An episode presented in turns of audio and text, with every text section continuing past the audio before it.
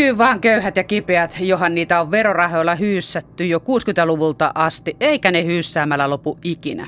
Eikä niiden hoitaminenkaan loppuisi muuten ikinä, mutta onneksi päättäjät on viime vuosina rukanneet hoitosysteemit siihen malliin, että kunnon ihmiset pääsee hoitoon, työterveyteen ja yksityisille. Köyhiä ja kipeitä ei nyt niin hirveästi kannata hoitaakaan, nehän ei tuota mitään. Ja mitä siitä, jos Suomessa potilaat on eriarvoisessa asemassa toistensa kanssa? Mitä siitäkin tulisi, jos kaikki mummot ja muut vaivaiset hoidettaisiin viimeisen päälle? Nehän alkaisivat pitää sitä myös itselleen kuuluvana jonkun sortin jokamiehen oikeutena. Nehän voisivat jäädä nurkkiin roikkumaan ja vonkumaan aina vain lisää hoitoa ja lääkkeitä. Kyllä sitä pitää vähän katsoa, kenen hoitoja ja fysioterapioita verorahoilla maksetaan. Ja kyllä se vaan niin on, että toiset ihmiset on tuottavia ja ne hoidetaan ja toiset ei. Sillä eihän yhteiskunnan rahat millään riitä kaikkien hoitamiseen. Ei Kela mikään rahasampo ole. Ja pitähän ne yksityiset hoitoalan pörssiyhtiötkin pitää osingonjako kunnossa. Kelasta pitää löytyä rahaa lääkärifirmojen asiakasvirran pyörittämiseen. Mistä niille muuten riittäisi tarpeeksi maksukykyisiä asiakkaita? Ja miten kävisi ulkomaisen pörssiyhtiön jakamille osingoille ilman suomalaisten asiakkaiden kantamia kelakorvauksia? Siinä ei auttaisi edes kansainvälisen terveysbisnesfirman nollaverotus veroparatiisissa. Olisi se vaan ihan karmeita osakkaan omistajillekin. Jotta krooninen sote-ongelma saataisiin joskus hoidettua, perustettiin taas uusi sote-ohjelman hoitoryhmä. Ja taas kohta se hajotetaan ja perustetaan taas uusi sote-ongelman hoitoryhmä. Ja, ja, jaba, jaba, jaba. Suomessa päättäjät löivät taas pontevasti tyhjät päänsä yhteen ja kas saatiin aikaan uusi onttokumaus ja pläjäys tyhjää sanahelinää.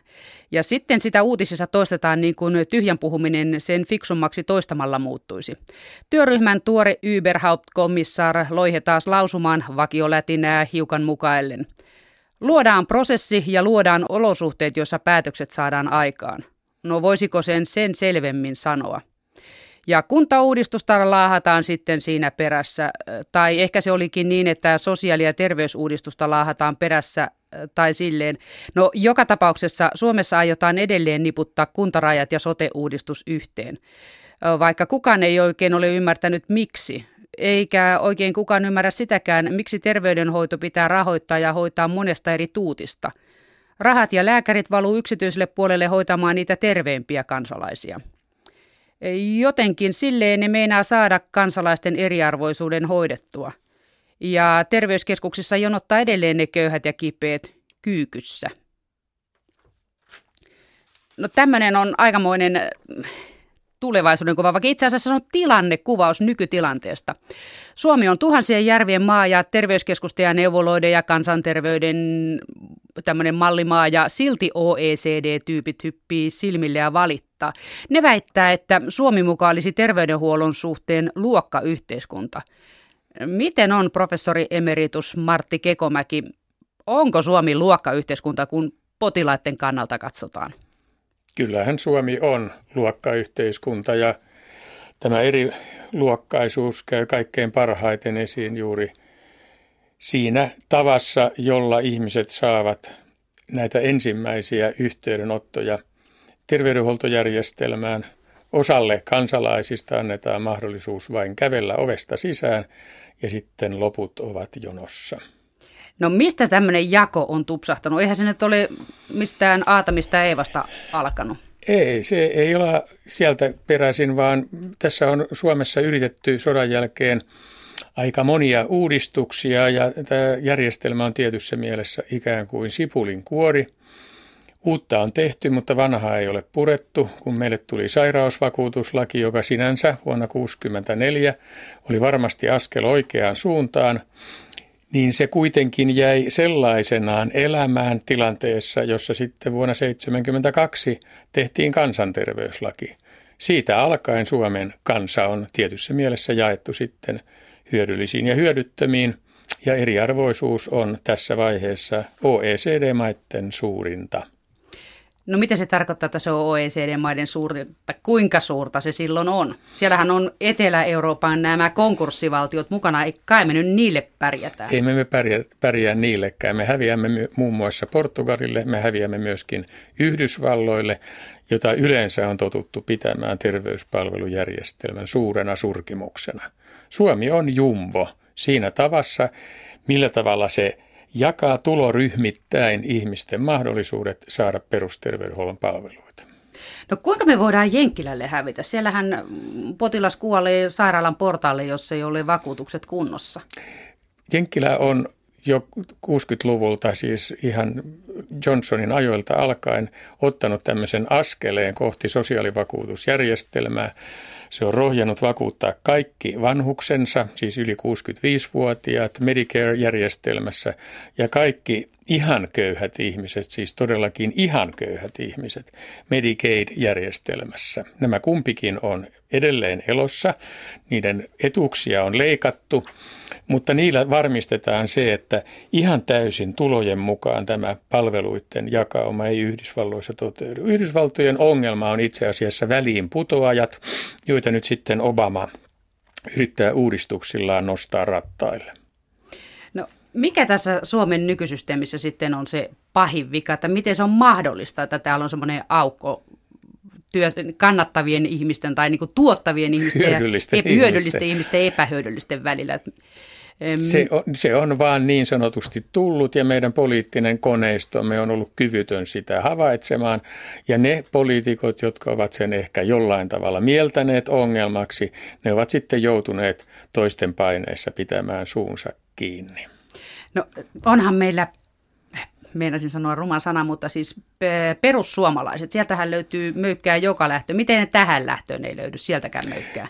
Yhdelläkään meidän puolueella ei ole terveyspoliittista ohjelmaa. Minun mielestäni näiden puolueiden varsinainen poliittinen tehtävä olisi istua alas ja miettiä, mit, mitkä ovat ne – ominaisuudet, joita he edellyttävät hyvältä terveydenhuoltojärjestelmältä. Ja se voitaisiin viedä vähän pidemmälle, toisin sanoen, että he määrittelisivät ihan selvällä Suomella, mitä tarkoitetaan oikeudenmukaisuudella ja tasa-arvolla – Huoma, kannattaa tässä yhteydessä myöskin sanoa, että Yhdysvalloissa ei puhuta hyvässä laadussa pelkästään oikeudenmukaisuudesta, vaan nimenomaan tasa-arvosta, joka on oikeudenmukaisuutta paljon selkeämpi ja kiistattomampi käsite. Mutta mä vielä jatkan ja sanon, että on se aika er- merkillinen asia, että meillä on kuinkahan monta suurpuoluetta meillä on, ainakin minä osaan Tarpeeksi. luetella kahdeksan tai yhdeksän joissa on siis kymmeniä tuhansia ihmisiä, ainakin äänestäjiä, ja yhdelläkään näistä puolueista ei ole terveyspoliittista ohjelmaa, jossa rahoituksen oikeudenmukaisuus ja palveluiden oikeudenmukaisuus tulisi selväsanaisesti määritellyksi.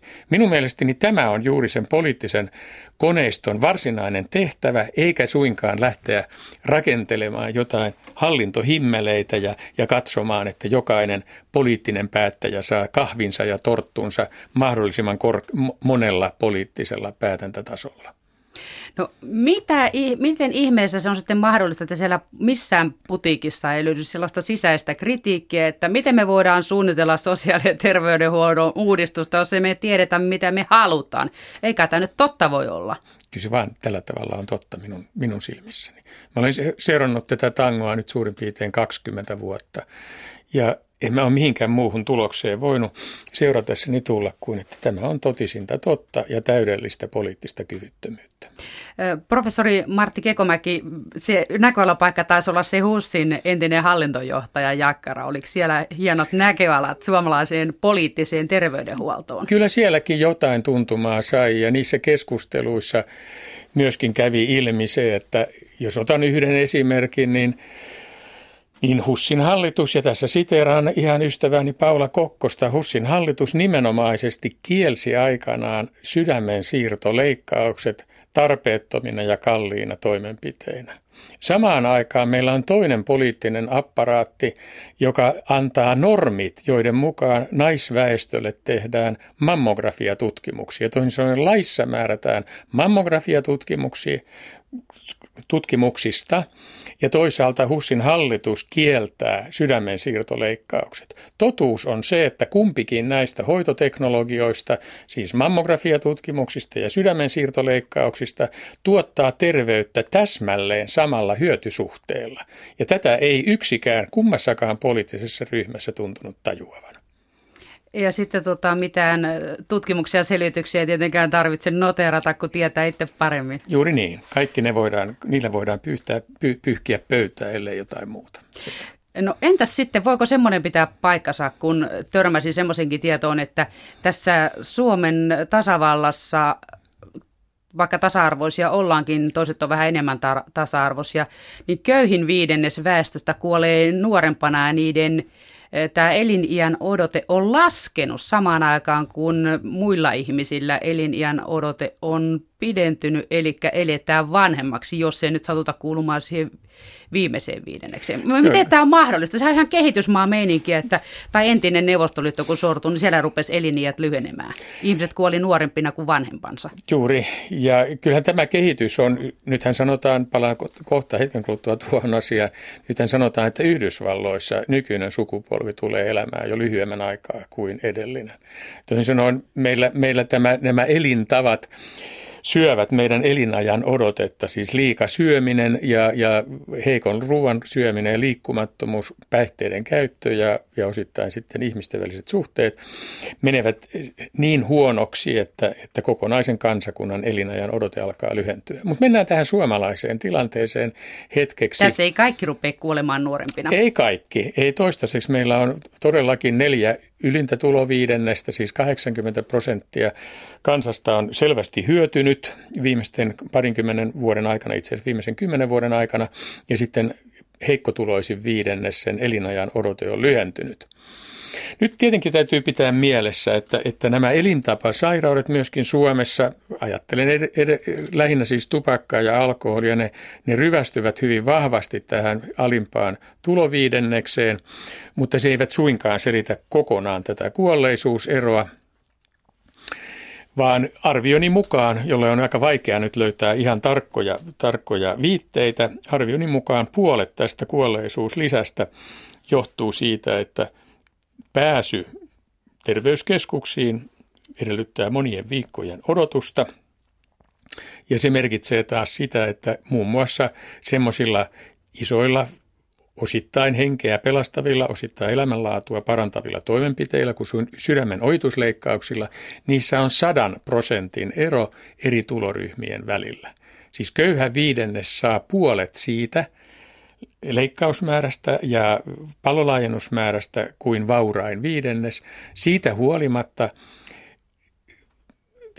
anteeksi, he saavat saman määrän, mutta heidän kuolleisuutensa on kaksinkertainen. Toisin sanoen siitä todellakin puuttuu puolet. Jos me katsotaan alimman viidenneksen kannalta tätä asiaa, niin ylin tuloviidennes saa 100 prosenttia enemmän näitä, siis kaksinkertaisen määrän enemmän näitä ohitusleikkaustoimenpiteitä. Myöskin tälle asialle kannattaisi, tätä kannattaisi pohtia ja miettiä oikeasti, mistä tämä johtuu. Onko kysymys siitä, että ihmiset eivät pääse terveyskeskukseen, pikkusen vaivaavan sydämensä takia, vai onko kysymys siitä, että he, he eivät oikeastaan osaa edes hakeutua hoitoon? Siis kyvyttömyydestä käyttää hoitojärjestelmää. Tämäkin on mahdollista, mutta jotain täytyy tehdä sille, että meillä, meillä tämä OECDn määrittelemä niin sanottu horisontainen epätasa-arvo, joka tarkoittaa sitä, että peruspalveluihin pääsy riippuu täysin ihmisen vuosipalkasta tai vuosituloista. Siihen saadaan jokin korjaus. No miten tämä ylipäätään voi olla tällainen tämä systeemi, kun kerran se terveyskeskus on sama kaikille? Mennäänkö sinne sitten sen mukaan, että on verokirjan ote mukana tai jotain, että mä menenkin tuosta jonosta vähän ohitte? Kyllä mä uskoisin, että aika paljon tämä kuitenkin lähtee siitä, että akuuteissa terveyshäiriöissä työssä olevilla ihmisillä, muun muassa kaikilla kansanedustajilla. Siis eihän meillä kansanedustajat edusta kansaa, koska heillä on kaikilla työterveyspalvelut. Se on porukka, jolla on sataprosenttiset työterveyspalvelut käytettävissään. Kyllä tämä ero johtuu osittain ja aika suurelta osalta siitä, että hyvätuloisilla ihmisillä on omat ohituskanavansa, joita yhteisesti kuitenkin rahoitetaan. No mistä sitten me ollaan tämmöiseen päädytty, että kansanedustajilla on vähän niin kuin muinaisessa Neuvostoliitossa, niin niillä on eri palvelut kuin tavallisella rahvaalla. Ja sitten tavallinen rahvaski on vielä parissa kolmessa luokassa jaettuna, että pahnanpojimaiset, niitä nyt sitten paimi hoidellakaan. Jonottakoon siellä, kyllä ne jonoon kuolee aikoina, niin niistäkin päästään. Joo, se on tietenkin karkeasti ilmastuna noin, mutta kyllä tässä järjestelmässä on tiettyjä neuvostomaisia piirteitä. Neuvostoliitto oli hyvin tehokas jakamaan ihmiset sitten puolueen jäsenyyden ja hyödyllisen, hyödyllisyyden ja jopa toimipaikan mukaan, mukaan erilaisiin kategorioihin. Siellä oli oma vakuutusjärjestelmä Mustameren laivastolle ja, ja pohjoiselle laivastolle ja, ja niin poispäin. Se oli hyvin monenlaisia jär, järjestelmiä ja ne, jotka olivat hyödyttömiä, niin niiden elinajan odote oli myöskin siinä maassa kaikkein lyhin. Eli sin, siihen suuntaan ollaan meilläkin nyt sitten No meillä on jo. onnistuttu rakentamaan systeemi. Juuri sen vuoksi olen kirjoituksissani käyttänyt sanaa, meidän tulisi länsimaistaa systeemimme ja tässä joku otti netti, netin kautta yhteyttä ja kysyi, mitä minä tarkoitan. Tarkoitanko minä Etelä-Euroopan maita? Minä sanoin, että minä tarkoitan nyt Ruotsia, Tanskaa ja osittain Norjaa. Ja mä toivoisin, että Suomi siirtyisi takaisin tähän pohjoismaiden, pohjoismaisten hyvinvointivaltioiden perheeseen, josta se on kummallisella tavalla sitten lipuamassa ulos.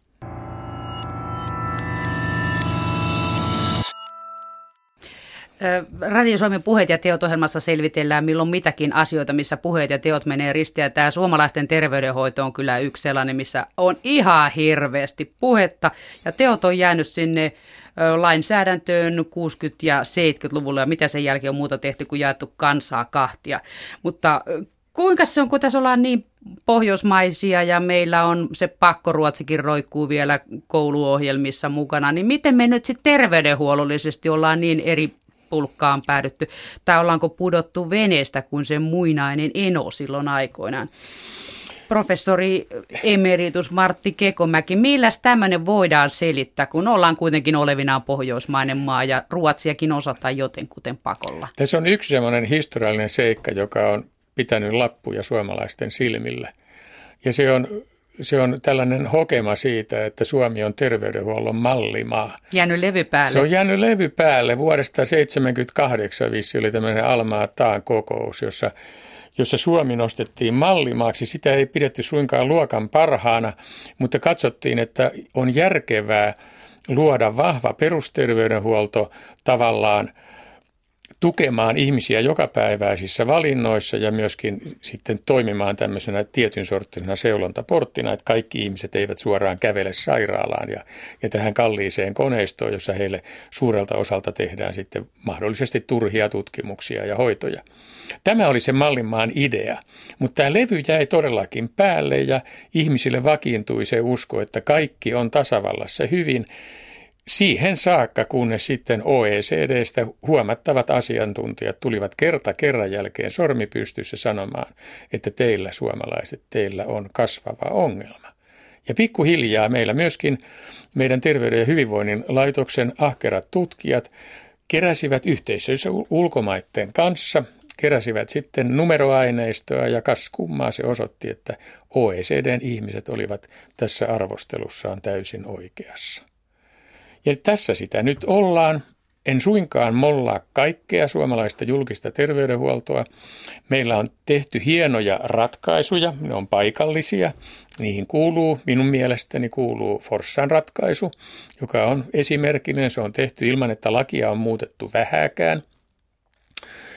Meillä on myöskin Etelä-Karjalassa aktiivisuutta näiden sosiaali- ja terveyspalveluiden yhdistämiseksi – Meillä on hyvää johtajuutta minun mielestäni niin Sipoossa kuin Kirkkonummellakin, niin sanotusti uuden ajan käsittämistä. Ne on tämmöisiä pieniä läiskäisiä uudistuksia ja ne hyvin pitkälti lähtevät siis, rakentuvat nykyisen lainsäädännön pohjalle, mutta ne on edellyttäneet myöskin visionääristä, siis oikeasti asiat tajuavaa johtajaa, joka on joka, jonka johtajuus ei suinkaan riitu, riipu sukupuolesta. Siellä on sekä naislääkäreitä että mieslääkäreitä, jotka ovat tajunneet, ja myöskin lääke, lää, ei-lääkäreitä, Lappeenrannan suunnalla, jotka ovat tajunneet sen, mitä pitäisi tehdä ja mihinkä suuntaan tätä palloa pitäisi potkia.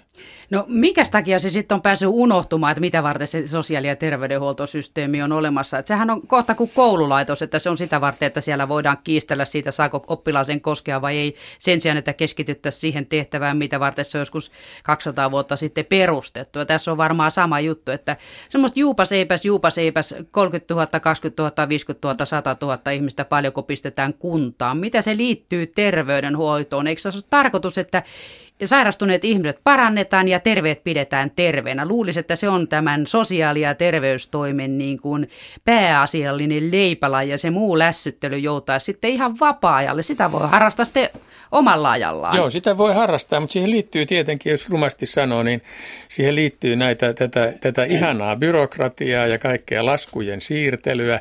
Siihen, siihen liittyy paljon kahvittelua ja tortun syöntiä.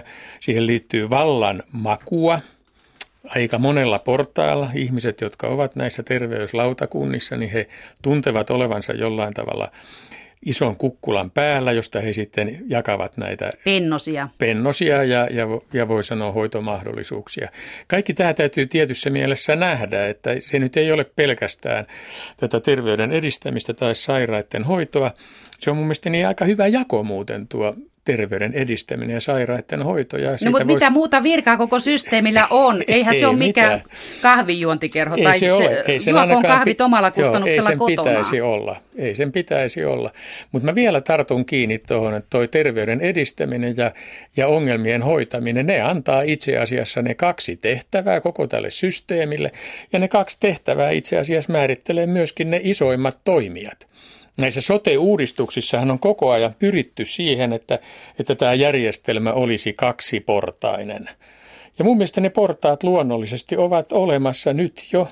Se alin porras tai ihmisiä lähinnä oleva porras on kunta, joka on demokraattisen vaikuttamisen ja se on osallisuuden ja se on, se on monipuolisen terveyden edistämisen semmoinen hyvin luonnollinen ympäristö.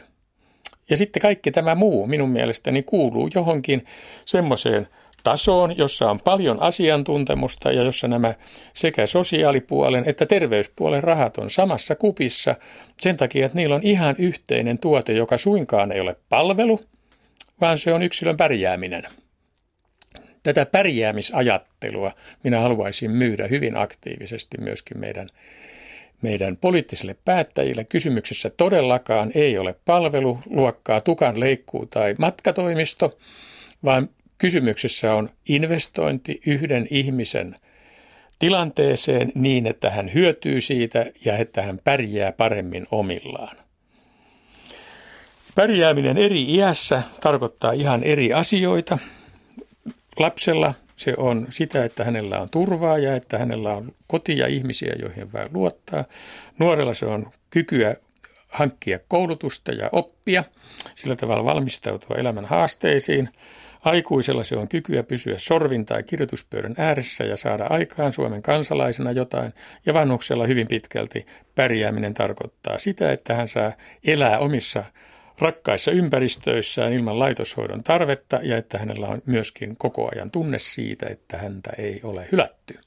No miten tämä nyt sopii siihen, kun näitä, sitten kun näitä palveluita on tässä viimeiset muutamat vuodet yksityistetty ja maksettu Keimansaarille ja mihin lie Neitsytsaarille sitten veronmaksajien rahoista merkittäviä junalastillisia rahoja, niin siinähän on nimenomaan ostettu palveluita. Että siellä käy sairaanhoitaja kääntymässä tai lääkäri käy kääntymässä ja sitten jos se tekee jotain, niin siitä laskutetaan erikseen. Eihän se ole niin kuin, mummorukka on siellä palvelutalossa ja jos tarvii verenpaine mitata, niin siitä laskutetaan erikseen. Jos lääkkeet lajitellaan dosettiin, niin siitä laskutetaan erikseen. Että ei siinä mitään hyvinvointia terveyttä eikä pärjäämistä myydä, vaan jokainen pykälä on erikseen laskutettava palvelu.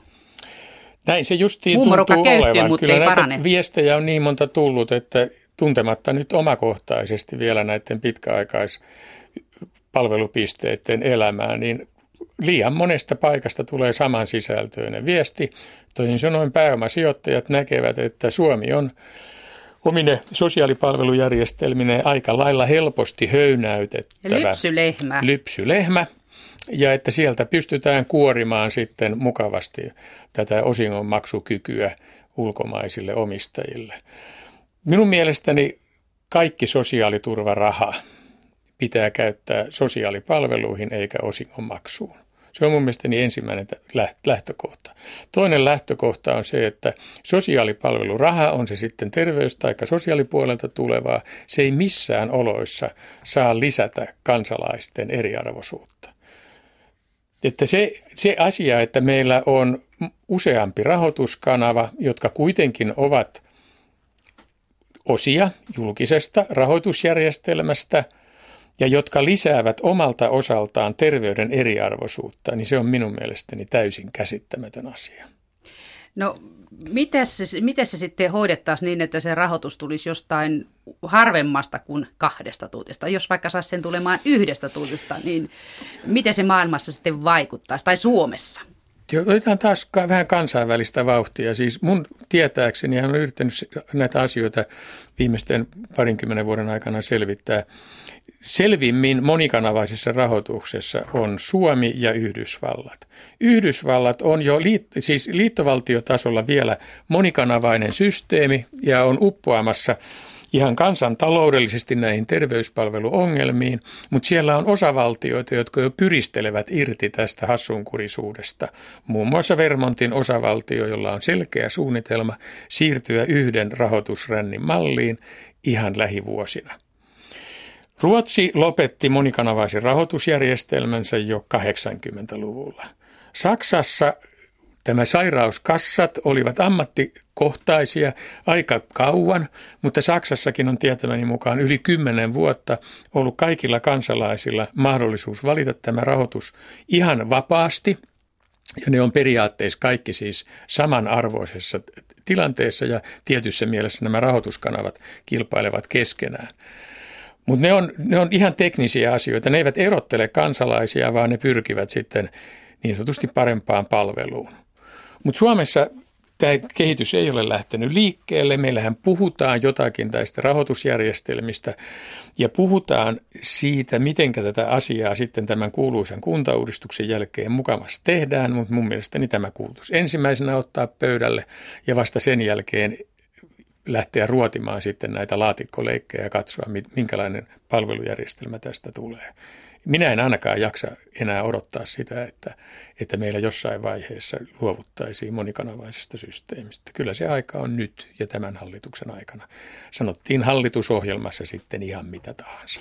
Niin mikä tässä nyt on se selitys sille, voiko sitä mitenkään järjellä ymmärtää, että minkä takia se hallitusohjelma menee ohi kaikesta, vaikka nyt on tuhanteen kertaan todistettu, että se 70-luvun lopun hokema Suomi terveydenhoidon mallimaana, niin sehän oli silloin 70-luvun lopulla. Ja siitä on aikaa mennyt aika paljon ja aikaa ihan ohi näistä suomalaisista systeemeistä. Niin tämmöisenkin juttuun törmäsin, että EU aikoo ajaa läpi tämmöisen yksikanavaisen rahoitusmallin, niin mitä järkeä täällä on välillä tehdä tämmöinen ihme välipalaratkaisu? Hirveästi menee aikaa, rahaa, vaivaa, komiteoita ja pyöriä kahvia juodaan, että tehdään täällä semmoinen systeemi, mikä on edelleen monikanavainen, edelleen köyhät kyykkyyn ja edelleen köyhillä eliniän odote lyhenee ja muilla pitenee, jos pitenee, jos ei ne syö itseään hengiltä. Niin tuota, mitä järkeä tämmöisessä välipalavaihtoehdossa on, jos sieltä on kerran tulossa semmoinen eh, niin, isompi niin, en... käsky, että nyt yhteen tuuttiin se rahoitus ja kansalaiset samalle viivalle. Joo, Tautia tämä, hoidetaan. Tästä mä en tiedä, kuinka kukkava. vahvasti tämä on EUn ajatus, mutta mä olen ainakin itse heittänyt sen voi sanoa leikilläni ja näin pikkupelotteena ilmaan, että kyllä EUsta vielä hassumpiakin erilaisia kurkunkäyryysdirektiivejä on tullut. Ja, ja jos EU tajuaa sen, että täällä on valtakuntia, joissa julkinen raha ja julkisen, julkisella rahalla maksettaviin palveluihin tätä väestöä jaetaan vuohiin ja lampaisiin, niin kuvittelisi, että EU aika helposti ottaisi tällaisen omalle, omalle toiminta, toimintalistalleen. Se on minun osaltani se on toistaiseksi toive, toiveajattelua, mutta epäilen kyllä, että, että tämän asian on huomannut joku muukin ja hakee niin sanotusti muutokseen vauhtia Euroopan unionin tasolta. No jos ne OECDn kyylääjät on tätä asiaa jo useamman kerran arvostelleet, niin kai nyt siitä on kertonut muillekin kuin suomalaisille. Niin kuvittelisin. Ainakin ruotsalaiset varmaan hihittelee vahingoniloisena. Kyllä mä niin kuvittelisin, joo. Ruotsissahan on aika monta kertaa, nyt on tässä, tässä viimeisten vuosien aikana vedottu siihen, muun muassa tässä kansalaisten valinnanvapautta, valinnanvapaudesta puhuttaessa ja, ja yksityispalveluiden arvon noususta puhuttaessa, niin on vedottu tähän Ruotsin malliin.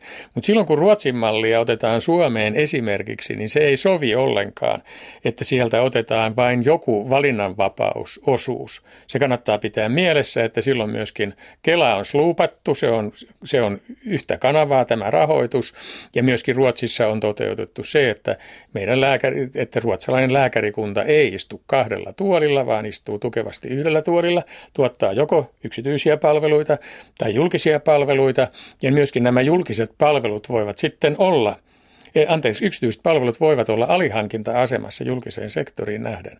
Toisin sanoen, minä en pidä siitä, että pinseteillä poimitaan ruotsalaisesta terveysuudistuksesta joitakin osia, jotka ovat joidenkin mielestä hyödyllisiä ja jätetään kaikki loppu sitten ottamatta. Jos otetaan, niin otetaan sitten kaikki tai ei mitään. Eikö se mene taas siihen systeemiin, mitä täällä on harrastettu, en nyt tiedä kuinka monta kymmentä vuotta, että jos sieltä pinseteiltä poimitaan sieltä taas jotain ja niitä sitten kursitaan kiinni tähän nykyiseen tilkkutäkkiin, niin tilkkutäkki on entistä tilkkuisempi. Joo, kyllä mä olen kokonaisuudistuksen kannalla. Kyllä mä olen myöskin se, että kyllä se tilkkutänkki aika lopet sitten ratkee näistä saumoista. Sehän ratkee jo sieltä sun täältä koko ajan. Kyllä se on.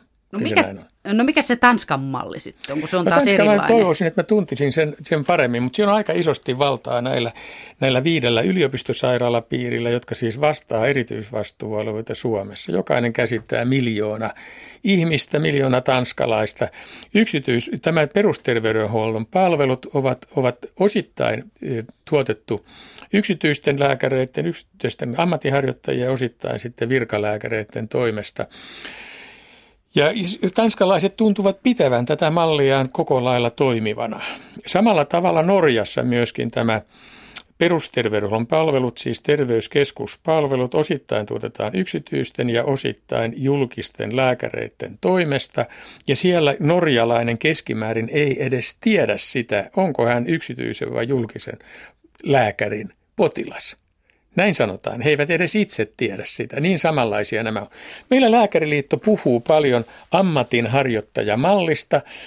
Ja minulle se käy ihan hyvin, kunhan vain selitetään, että mistä ammatinharjoittajamallissa tulo muodostuu ja millä tavalla ammatinharjoittajamallissa valvotaan sitä, että lääkäri tekee oikeasti niitä töitä ja käyttää niitä hoitomenetelmiä, joiden vaikuttavuudesta on näyttöä. Toisin sanoen, että tämä palkkausjärjestelmä ja, ja työn sisältö, kunhan niistä sovitaan, niin mun mielestä nyt sopii aivan hyvin, mikä tämä nimike sitten onkin, koska niiden toimintatavat ovat silloin täysin samanlaiset. No miten ne norjalaiset on saanut toimimaan sen, että terveyskeskus voi olla yksityinen tai tämmöinen kirottu monikansallinen roistofirma. Ja sitten se va- molemmat toimii yhtä hyvin. Vai mä, toimiko ne yhtä huonosti? Mä en, tiedä, mä en tiedä tällaisia vertailuja, mä en pysty sanomaan, mutta norjalaisten tyytyväisyys tähän järjestelmään tuntuu olevan selvästi parempi kuin suomalaisten. Pysyäkseni vielä Norjassa. Norjassahan tehtiin vuonna 2004 uudistus, jossa erikoissairaanhoito otettiin kokonaan valtiolle. Ja Suomessa on myöskin niitä tahoja, jotka ovat toistamiseen tolkuttaneet sitä, että kun kaikki sairaalahoito otetaan valtiolle, niin sitten suuri viisaus ja suuri tasa-arvoisuus vallitsee. Norjalaiset etsivät tällä ratkaisullaan kustannushelpotusta. He laskevat, että ensimmäisenä vuonna, eli vuonna 2005, he ovat säästäneet jo 5 prosenttia erikoissairaanhoidon menoista. Totuus oli kuitenkin täysin toinen. Vuonna 2005 kustannukset olivat yhdessä vuodessa pompanneet 11 prosenttia ylöspäin. Ja mikä tässä, tässä tätä selittää? Tätä selittää se, että, että silloin kun meillä on eri omistaja, siis valtio ja, ja kunta, ne ovat eri omistajia tälle järjestelmälle, niin silloin taaskin syntyy tämmöinen kustannusten Sauma. siirto. Näitä saumoja ei pidä olla. Ja juuri sen vuoksi myöskin suomalaisessa terveysuudistuksessa, jos siitä halutaan se hyöty ulos, mikä, mikä siitä halutaan, niin meidän täytyy voida käsitellä perusterveydenhuoltoa ja erikoissairaanhoitoa, eli terveyskeskusta ja sairaalaa yhtenä kokonaisuutena, jonka sisällä se potilas on kulloinkin siinä paikassa, jossa hän saa hänen sairaustilansa vaatimaa hoitoa turvallisesti ja tehokkaasti. Ja silloin se merkitsee näiden tehtävien uudelleen jakoa. Ja se merkitsee myöskin sitä, että suomalaisessa terveyskeskuksessa se oppimis, oppiminen käy mahdolliseksi sen vuoksi, että siellä käy ajoittain erikoislääkäreitä, niin kuin käy suomalaisissa muutamissa terveyskeskuksissa nyt jo. He eivät suinkaan siellä ota hoitaakseen asioita, jotka kuuluu terveyskeskuslääkärille, vaan he nimenomaan kouluttavat, luovat oppimisympäristön ja sillä tavalla myöskin terveyskeskuksesta tulee haluttu työpaikka. Ihmiset eivät halua tehdä töitä paikassa, jossa heidän työhallintansa on huono, jossa heidät unohdetaan ja jossa he eivät pysty oppimaan vuosien mittaan yhtään mitään. Vaan he haluavat nimenomaan olla siellä, missä – missä opitaan, missä tieto siirtyy, potilaat ovat tyytyväisiä ja saavat ajoissa oman hoitonsa. Onko näillä saumoilla muuta virkaa kuin, että siinä on se rajakohta, että molemmat, molemmilla puolilla saumaa olevat osapuolet yrittää siirtää kaikki kuluja tuottavat toimenpiteet toisille ja se potilas pomppii siinä kahta edes sun takaisin koko bing bong, bing bong. Se, joo, se on, se on, aika, se on tuntuva ongelma perusterveydellisessä erikoissairaanhoidossa, mutta vielä suurempi ongelma se on tietenkin kelarahoitteisessa lääke, lääkepuuhassa. Kela rahoittaa meillä siis potilaiden lääkkeet ja taas esimerkiksi leikkaushoidon rahoittaa kunta. Siinä on kaksi eri maksajaa, jolloin tämä bing bong meneekin Kelan ja kunnan välillä. Ja tätä Kela voittaa, joo, se on isompi. Jo, Kela, Kela yleensä voittaa nämä asiat, mutta tällaisia systeemeitä ei pidä rakentaa. Ja tässä monikanavaisuuden purussa niin yksi iso asia on se, että, että silloin hoito määräytyy sen mukaan, mikä on järkevää, eikä sen mukaan, kenelle se lasku lähetetään. Tämä on iso asia ja mun mielestäni juuri tämä on yksi painava syy ajaa kohti yksikanavaista rahoitusjärjestelmää.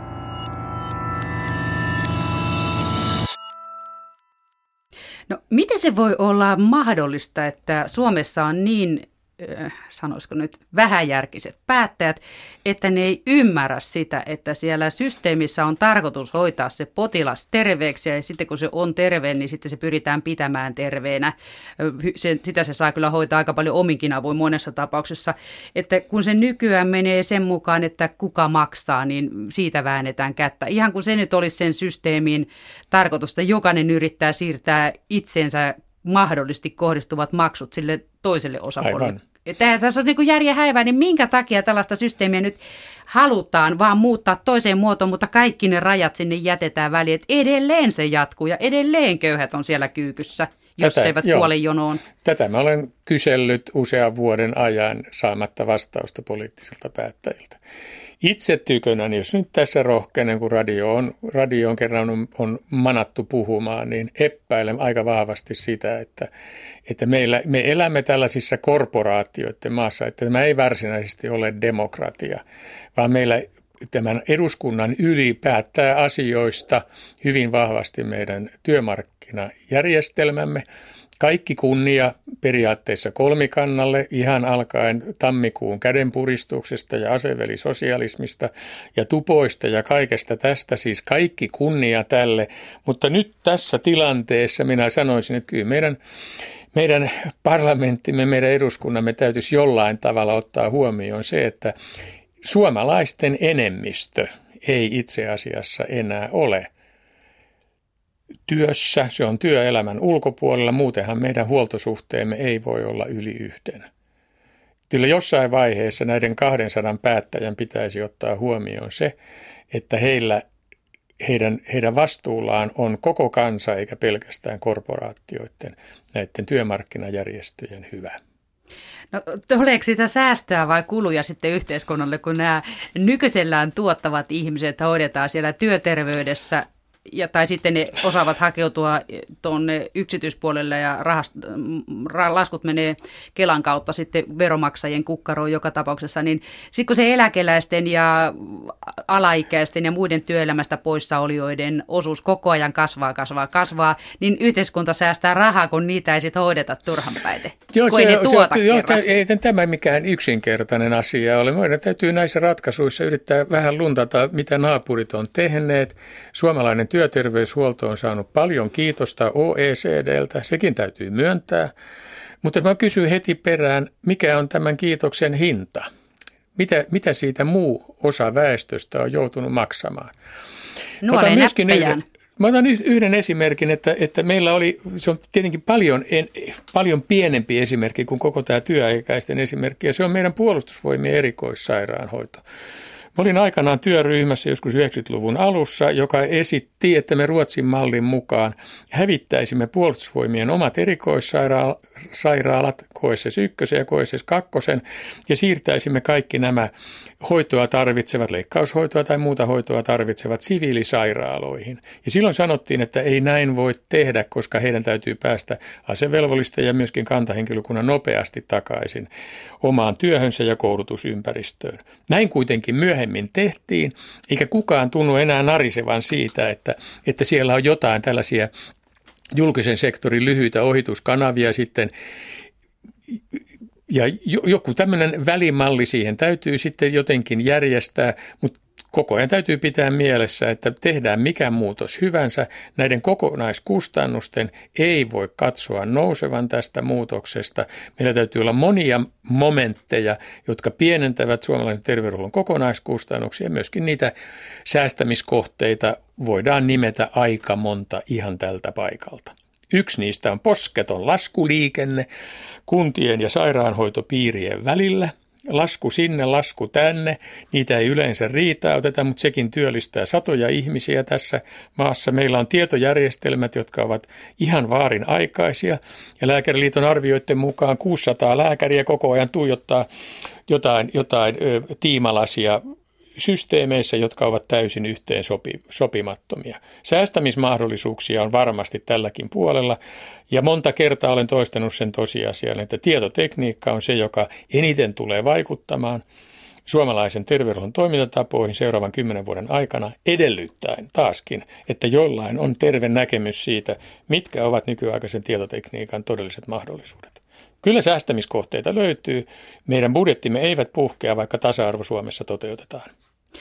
Miten se on mahdollista, että 600 lääkäriä tuhlaa tai niiden työaika ja palkka tuhlataan siihen, että ne tuijottaa niitä huonosti yhteensopivia tietokoneohjelmia, jotka ei niin aukeudu, ei vaikka tuijottaisi kuinka, siinä menee aika ihan tolkuttomasti, niin eikö tätä nyt luulisi jo kunnissakin itkettävän ja valtionhallinnossa myös ja Kelassa ja joka paikassa, että sehän on ihan hirveätä rahan tuhlausta. Miksei ne tietokonejärjestelmät ole yhteen sopivia. Miksi ne ostetaan silleen kans just tilkkutäkki periaatteelta. Me halutaan tommonen ja halutko on mitä haluaa, mutta meillä on nyt tämmöinen ja me ei leikitä teidän kanssa, Joo. niin ohjelmat ei ainakaan leiki keskenään. Joo, meillä on 4000 vissiin, 4000 keskenään kommunikoimaton tietojärjestelmää Suomen terveydenhuollossa, mutta mä näen nyt valoa tunnelin päässä. Meillä on kuitenkin jo ihmisiä, jotka tajuavat, että aika on muuttunut, jotka pyrkivät kohti yhtä kansallista potilaskertomusta ja myöskin tämän potilaskertomustiedoston hyötykäyttöä koko tämän ohjaustoiminnan tueksi. Ihan viimeisen parin vuoden aikana mun mielestäni toivo on alkanut elää ja me kuljemme kohti ihan samanlaista Valoa yhtä samanlaista kansallista kertomusta, joka aina elää minun visioissani kaksi vuotta ja sitten se päivitetään uuden vuoden yönä kaikkien niiden hyvien ehdotusten pohjalta, johon, jotka on kentältä päivittämistarpeeseen tuotu niiden toiveiden pohjalta. Ja silloin jokainen lääkäri kun, ja sairaanhoitaja, myöskin muut ammattiryhmät, kun he avaavat, avaavat tieto koneen, niin heidän näkymänsä on sama, mitään opettelua ei tarvita.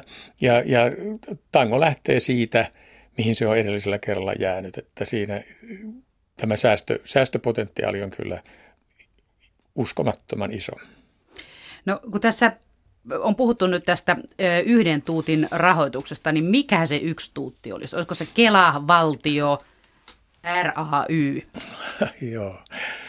kyllä se, kyllä se jollain tavalla, kyllä mä näkisin, ja, ja mä oon jo kirjoitellut siitä 13 vuotta sitten, että, että jotta me saisimme myöskin tämmöisen, tämmöisen taloudellisen kannusteen viedyksi sinne kuntatasolle, että kunta aktiivisesti alkaa ho- hoitaa väestönsä terveyttä siis ennaltaehkäisevää puuhaa, niin kunta periaatteessa on sen laskun maksaja. Se on, se kunta edelleenkin saa näitä valtion tukia oman kantokykynsä korjaamiseksi ja, ja elinkeinorakenteensa ja, ja, ja sairausprofiilinsa ja väestöprofiilinsa mukaan, mutta kunta saa sitten sen mukaan alennusta näistä vakuutusmaksuista. Siis kunta on velvollinen vakuuttamaan oman väestönsä tällaisessa erityisvastuualueessa.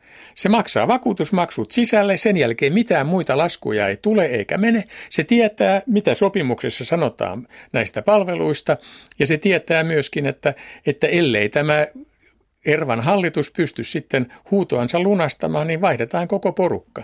Toisin sanoen näissä erityisvastuualueissa ei olekaan poliittista hallitusta, vaan siellä on asiantuntijahallitus, joka, virkamieshallitus. Jo, virkamieshallitus, jonka täytyy jatkuvasti nauttia sitten näiden erityisvastuualueiden valtuustojen, siis poliittisesti valittujen valtuustojen luottamusta. Ellei sitä luottamusta ole, niin vaihdetaan koko remmi kerralla.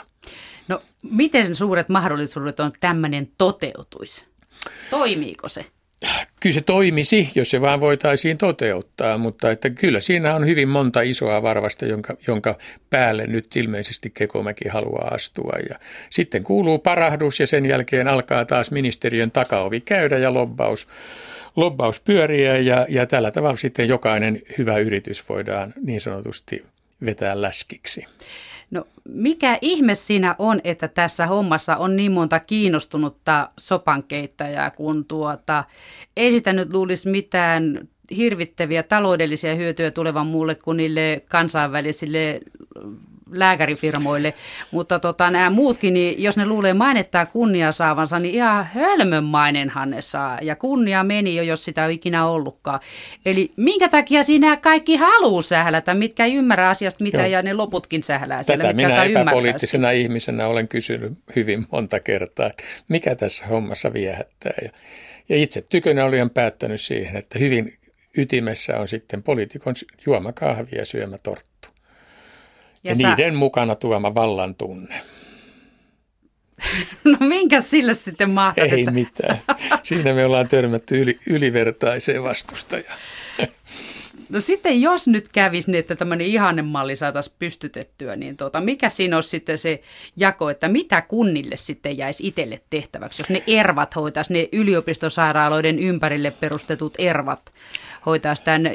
Sosiaali- ja terveyspalvelut. Mutta koko ajan täytyy pitää mielessä se, että, että nykyaikainen tietotekniikka tekee mahdolliseksi seurata esimerkiksi jostain Kuopion erityisvastuualueen korkeasta pöntöstä ilomantsilaisen yksittäisen vanhuksen elämänlaatua. Se on kaikki mahdollista. Ne on, kukaan ei huku tässä nykyisessä systeemissä, jos se halutaan vaan virittää tappiin saakka.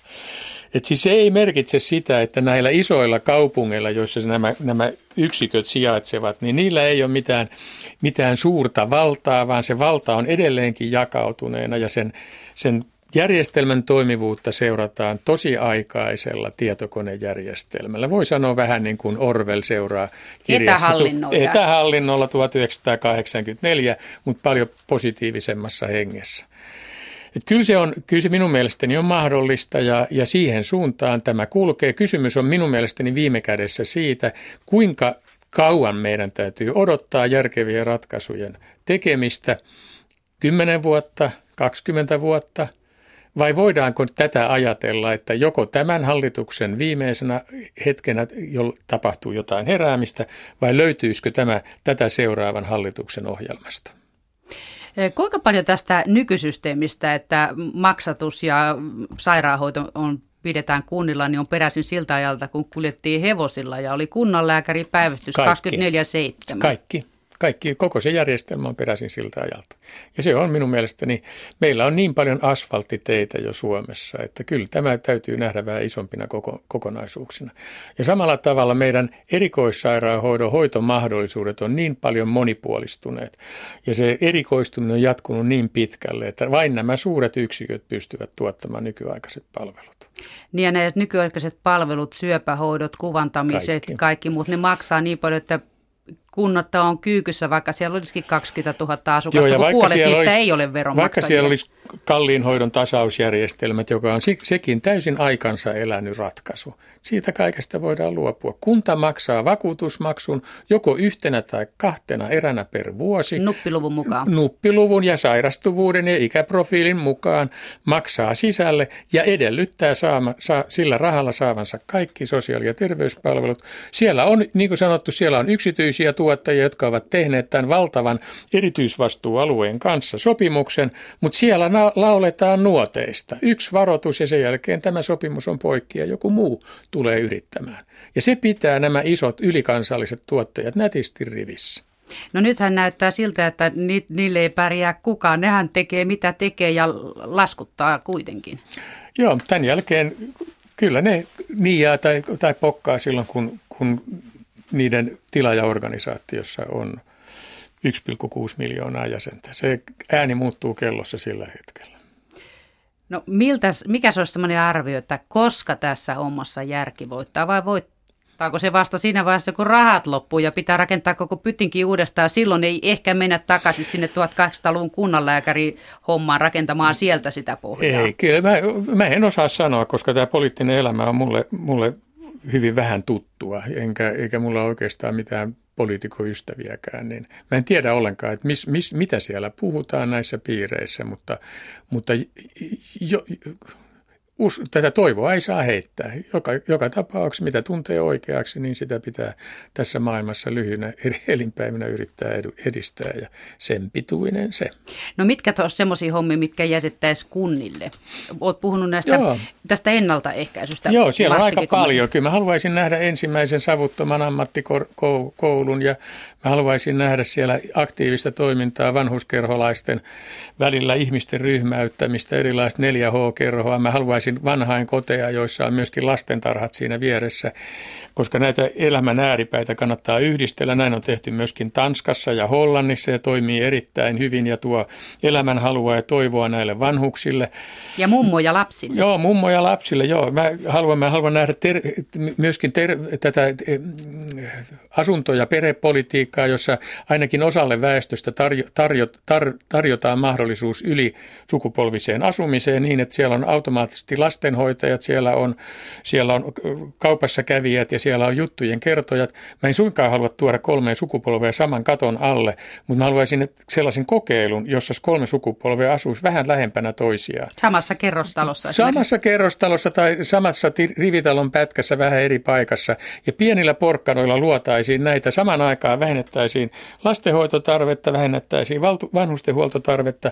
Ja myöskin yksi asia, mikä kannattaa vakavasti ottaa esille. Meidän kotihoidon tuen korvaus on, se ei ole tästä maailmasta. Kuntien kannattaa käsittää se, että se on aidosti monessa tapauksessa erittäin kalliin laitoshoidon korvike.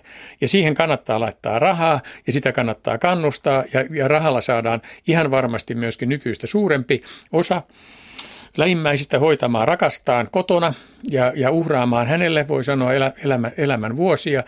Mutta näillä nykyisillä korvauksilla ei ole oikeastaan mitään tekemistä sen kanssa, että, että, että, että, että, että, että se aidosti korvaa kallista, kallista laitoshoitoa.